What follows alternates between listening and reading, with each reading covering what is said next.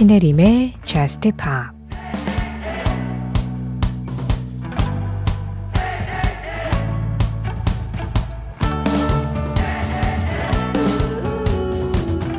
날 다시 받아줄래? 난 너의 곁에 있고 싶거든. 그리고 눈물은 다른 날을 위해 아껴두는 거야.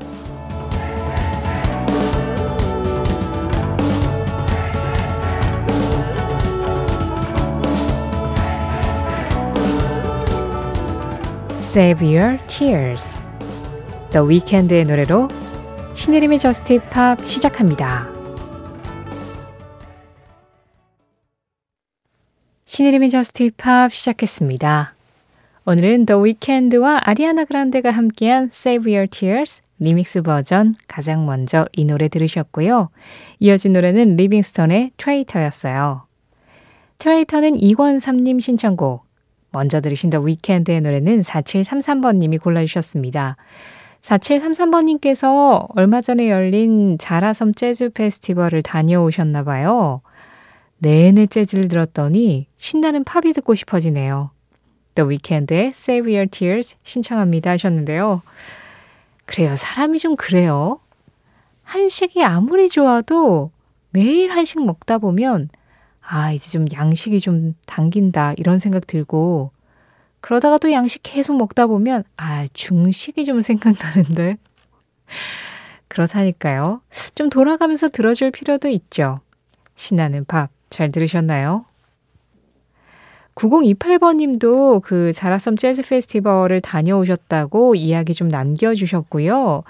그러시면서 역시 또 재즈곡이 아니라 일렉트로닉 음악 한 곡을 신청을 해주셨습니다. 아, 다들 그 재즈 음악은 현장에서 너무 충분히 즐기신 거죠? 그리고 그 페스티벌 폐막 때 이 음악이 흘렀다고 합니다. 9028번님 신청곡 자라섬 폐막 때 나온 곡이에요. 레이준 피처링 에일린의 에티 우리도 같이 들을까요? 지금 들으신 음악은 유서연님 신청곡이었습니다. 세르지오 멘데스의 음악 그리고 질 스코트와 will.i.am이 피처링을 했죠. Let Me 가을에 참 잘 어울리는 음악이었어요. 신혜림의 Just Pop 참여하는 방법 안내해 드리겠습니다. 우리가 지금 이 가을을 다섯 번째 같이 맞이하고 있는 거거든요. Just Pop이 2019년 봄에 시작을 했으니까 2019년 가을, 20년 가을, 21년 가을, 22년 가을, 그리고 23년 가을을 지금 맞이하고 있는 거잖아요. 그리고 24년 봄이 되면 모든 계절을 다 같이 다섯 번을 맞이한 건데, 와, 이렇게 계절이 계속 다섯 번이나 바뀔 정도로 우리 오랜 시간 만났으니까 사실은 이제 뭐 별로 할 말도 없다라고 생각하실 수도 있는데요. 그거 하시죠? 은근히 정말 자주 못 만나는 친구 만나면 별로 할 말이 없어요. 그런데 어제 한 3시간 정도 같이 수다던 친구는요, 오늘 다시 만나도 이상하게 할 얘기가 계속 나옵니다. 자주 만나는 사람들이 오히려 할 얘기가 많다니까요. 자, Just Pop에 하고 싶은 이야기, Just Pop에서 듣고 싶은 음악, 이쪽으로 보내주세요. 문자 샵 8000번이에요. 짧은 문자에 50원, 긴 문자 사진에는 100원의 정보 이용료 들어가고요. 스마트 라디오 미니로 들으실 때 미니 메시지 이용하시는 건 무료입니다. 신혜림의 Just Pop 홈페이지 사연과 신청곡 게시판 항상 열려 있고요. 그리고 Just Pop 공식 SNS 인별그램 MBC Just Pop으로 들어오시면 그날그날 방송 내용 피드로 올리고 있어요. 거기에 댓글로 간단하게 참여해 주시는 것도 늘 환영하고 있습니다. 하오람님, 얼마 전에 생일이시라고 미니로 사연 보내주셨는데, 미니에서 그 신청해 주신 노래가 제목이 잘리는 바람에 제가 신청곡을 못 들려드렸었잖아요. 네, 그래서 다시 사연을 보내주셨습니다. 저 마이클 잭슨 곡 신청했던 청취자 하우람이에요. 우연히 라디오를 들으신 아버지가 제보해 주셔서 이렇게 연이 닿았네요. 원래 Love Never Felt So Good을 신청하려고 했는데 계획을 바꿀게요. 아빠가 좋아하시는 이글스의 Hotel California로 부탁드려요. 온 가족이 함께 듣는 Just Pop forever 고요한 가족 톡방에 이야기거리를 만들어 주셔서 감사합니다 하셨는데요. 아, 그때 방송은 우람님은 못 들으셨고 아버님이 들으셨다가 이렇게 말씀해 주신 거였어요? 아, 그렇군요. 가족분들이 다 같이 듣는 프로그램이라니 뭔가 갑자기 책임감이 팍 들면서 이 우람님과 아버님과 가족분들 취향에 다 잘 맞춰야 되는데 막 이런 생각이 지금 머릿속을 좀 복잡하게 하는데요. 그 머릿속 복잡한 건 일단 치워두고 우람님이 이번 사연은 저희 SNS로 보내주셨는데 그 노래 제목을 그 둥근 괄호 말고 화살표 모양의 뾰족한 괄호 있죠. 그 안에 적어 주셨어요. 이게 정확한 용어로는 홑 화살 괄호라고 부른다고 하는데, 네, 그 화살표 모양의 뾰족뾰족한 괄호. 이 괄호 안에다가 영어 그 제목을 써서 미니나 문자를 보내시면 제목이 날아가나 봐요. 제가 예전에도 한번 말씀드린 적이 있는 것 같은데, 그게 약간 그 컴퓨터 명령어를 쓸 때 주로 쓰는 괄호여서 아마 좀 그런 오류가 나지 않나 싶습니다. 그래서 노래 제목을 쓰실 때는 그 뾰족한 괄호, 홑 화살 괄호는 가능한 쓰지 말아 주시고요. 그냥 적어 주셔도 돼요. 아무 강조 표시 없이. 저 다 알아봐요. 자, 이렇게 안내를 드리면서 그래요, 우람님. 지난번에 생일은 다 축하를 또 드렸으니까 이번에는 우람님 가족분들 전체 다 같이 즐기실 수 있는 이글스의 Hotel California를 전해드리겠습니다. 물론 하우람님 가족분들뿐만 아니라 이 노래는 전 국민이 사랑하고 전 세계가 사랑하는 노래라서 지금 Just Pop 듣고 계시는 많은 분들이 또 즐겨주실 것 같네요. 이글스입니다. 호텔 캘리포니아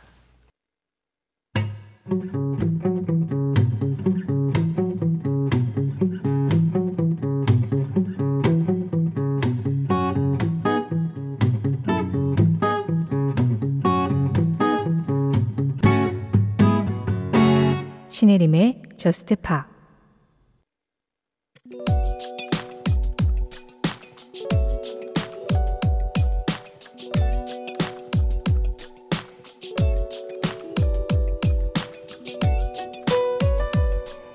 (2003년 10월 11일) 이날 영국의 음악 잡지인 모조지에서는 락 음악 역사상 가장 중심이 되는 순간들을 꼽았다. 그 1위는 엘비스 프레슬리가 데뷔곡 Natural Line Mama를 스튜디오에서 녹음한 순간. 그리고 2위는 밥 딜런이 1965년에 일렉트릭 기타를 들고 포크록을 선보인 순간. 마지막으로 3위는 영국의 펑크록 밴드 더 클래쉬가 White Riot으로 데뷔했던 순간이었다. 펑크는 락 음악이 기존의 저항 정신을 잃어버리고 점차 상업적으로 변질되거나 혹은 수준을 강요하며 점차 예술적으로 변하면서 대중과 멀어지는 것에 반하여 나타난 장르. 락은 수준 높은 음악 교육을 받은 사람만이 아니라 누구나 할 수 있는 음악이라는 것을 보여주기 위해 이분이 채 되지 않는 짧은 시간에 세 가지 정도의 단순한 코드만 사용해 강렬한 반항의 의미를 담은 것이 펑크였다. 더 클래시는 White Riot으로 그 펑크의 진면목을 담아 락음악 역사의 한 페이지를 넘겼고 지금도 그들의 등장은 이렇게 인상적인 순간으로 남아있다.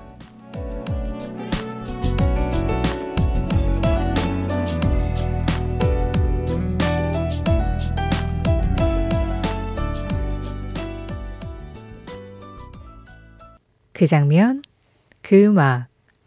오늘은 2003년 10월 11일 더 클래시의 White Riot과 함께 락음악 역사상 가장 중심이 되는 순간 3위 더 클래시의 데뷔 현장을 다녀와 봤습니다.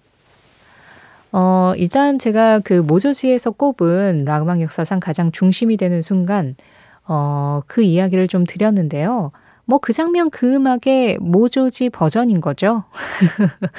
많은 음악 잡지들이 이런 기획을 하고 이런 이야기를 하고 있습니다. 그것도 좀 정기적으로 예, 잊을만 하면 한 번씩 나와요. 그런데 그 엘비스 프레슬리가 That's All Right Mama를 녹음한 순간 그 장면 그 음악에서 다뤘고요.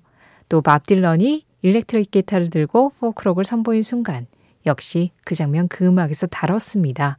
다 음악사에서 좀 중요한 역할을 했었던 어떤 좀 전환기적인 사건들이어서 이야기를 나눴는데 이 모조지에서 세 번째로 꼽은 더 클래쉬의 데뷔 이걸 그 장면 그 음악에서 다루지 않아서 오늘 그 부분을 좀 집중적으로 만나봤어요.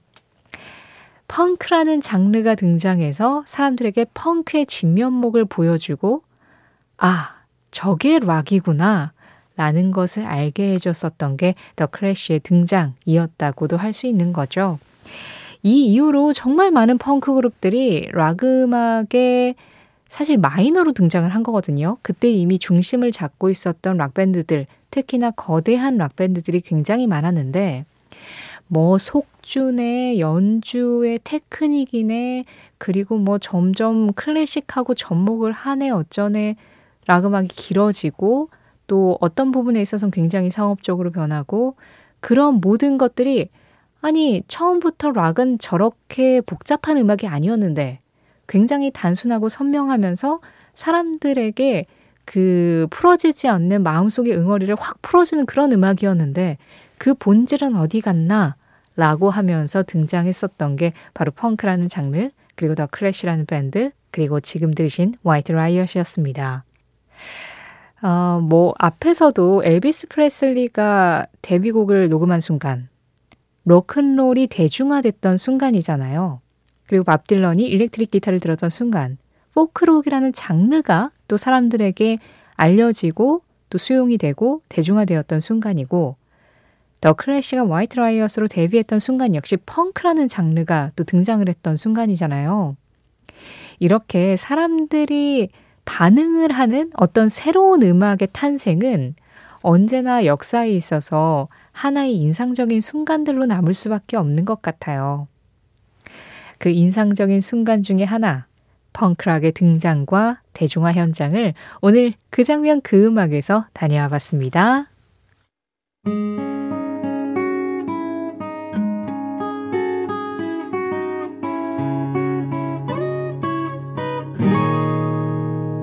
신혜림의 Just Pop 현지은님 초등학생 때 한창 영어 공부하면서 듣던 곡이 생각나네요. CD 정말 열심히 들었던 브라이언 맥나잇 Back at One 신청합니다 하셨어요. 지금 전해드렸습니다. 아, 지은님은 이 노래로 영어 공부하셨군요. 그보다 먼저 들으신 음악은 1102번님 신청곡이었어요. 신디 로퍼와 사라 맥라클란이 함께 한 곡이었습니다. Water's Edge 박주희님, 저요.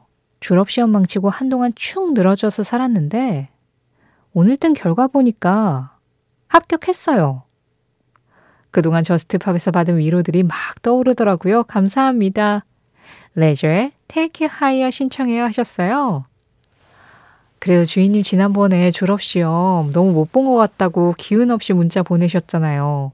그리고 남은 시험도 많은데, 아, 그냥 다 떨쳐버리시고 남은 시험 준비하시라고 제가 그런 말씀 드렸는데, 에이, 그래요. 항상 다 잘해놓고 본인은 제일 못했다고 생각을 해요. 제가 뭐 지난번에도 한번 말씀드렸지만, 나는 100을 준비하고 50밖에 못 보여줘서 그게 너무 속상한 거죠. 근데 남들이 보기엔 그리고 이 시험에서도 50만 해도 엄청 잘했던 거죠. 주인님 잘하셨어요. 고생 많으셨습니다. 이제 마음이 좀 홀가분해지셨겠는데요? 그래서 이 노래를 또 신청해 주신 게 아닌가 싶네요. 당신을 더 높은 곳으로 데려가 줄 수 있는 레저입니다. Take you higher.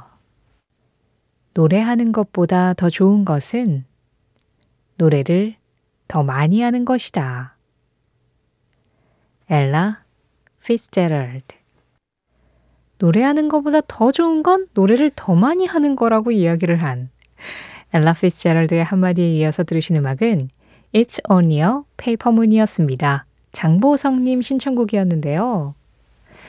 어, 엘라 피츠제럴드의 오랜 팬인데 생각해보니까 우연히 라디오에서 이 곡을 처음 들었던 것이 그 계기였네요.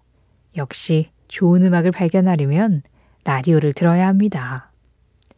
들으면 항상 기분 좋아지는 곡인데 다른 분들도 그랬으면 좋겠습니다 하셨는데요. 들으시고 기분 좋아지셨죠? 또 엘라 피츠제럴드가 노래를 정말 많이 했잖아요.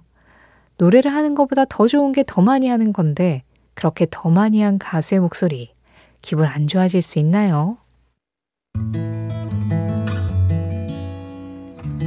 자, 오늘 마지막 곡까지 기분 좋게 듣고 가셨으면 좋겠네요. 오늘의 끝곡은 줄리아 마이클스 That's the kind of woman입니다. 이 음악 전해드리면서 인사드릴게요. 지금까지 Just Pop이었고요. 저는 신혜림이었습니다.